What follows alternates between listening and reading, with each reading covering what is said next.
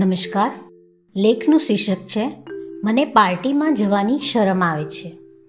વાંચન સ્વર, અંજનાબેન શાહ. શૈના સેન છે મારું નામ. હમણાં જ પાર્ટીમાંથી આવી.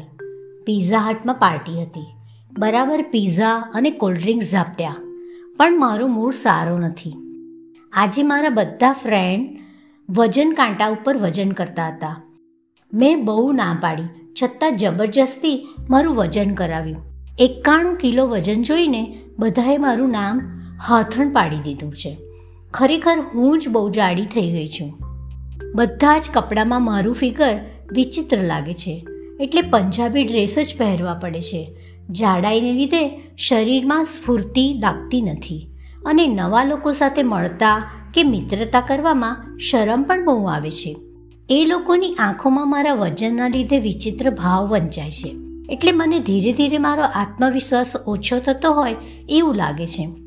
મારી બહેનપણી, લીના, પણ થોડા વર્ષ પહેલાં મારા જેવી જાડી હતી. એટલે એણે ઇન્ટરનેટ પરથી વાંચી વાંચીને વજન ઓછું કરવા પ્રયત્ન પણ કર્યો.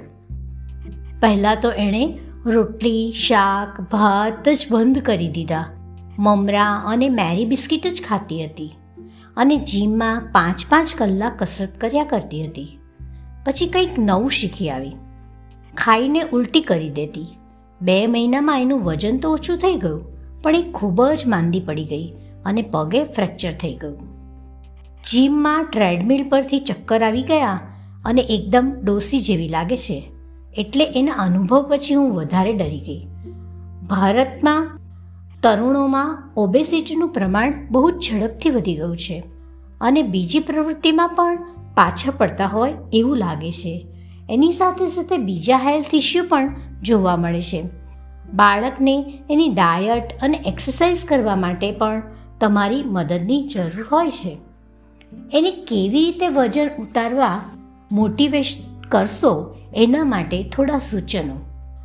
તમારા ફેમિલી ડૉક્ટરની પાસે ચેકઅપ કરાવો. એના બોડી ઇન્ટેક્સ વિશે જાણો. તમારું બાળક ઓવરવેટ છે કે ઓબેસિટીમાં આવે છે તે જાણો. અને એની ઉંમર અને હાઇટ પ્રમાણે કેટલું વેઇટ વધારે એ જાણો. બાળકને એના વજન માટે ટોકો નહીં. એને બહુ જ પ્રેમપૂર્વક વેઇટ વિશે વાત કરો. એને પોતાને ઉતારવા માટે કહેવા દો. અને પૂછો, તને તારા વજનથી કોઈ તકલીફ નથી? એને સાંભળો અને એને વજન સમજપૂર્વક સમજાવો. ઘરના દરેક સભ્ય માટે ખોરાક સરખો રાખો. બાળકને થોડો સમય સપોર્ટ કરવા માટે બધા જ low calorie healthy healthy food ખાવાનું રાખો.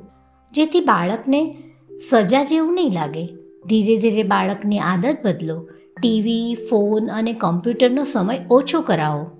એક્સરસાઇઝ કરતાં કોઈ ગેમના ક્લાસ અથવા તો ડાન્સ ક્લાસ જોઈન કરાવો. જેથી તેને ગમત સાથે વર્કઆઉટ થાય. ઘરમાં હેલ્ધી ફૂડ હાજર રાખો. કોલ્ડ ડ્રિંક્સની જગ્યાએ ફ્રેશ ફ્રૂટ જ્યુસ આપવું અને ફાવે તો ફળાહાર વધારે આપવો. જંક ફૂડ ઘરમાં રાખો જ નહીં. પીઝા અને પાસ્તામાં ઘઉંની બ્રેડ વાપરો. ખાખરા પીઝ પણ બનાવી શકાય. ઘરના ખોરાકનો જ આગ્રહ રાખો.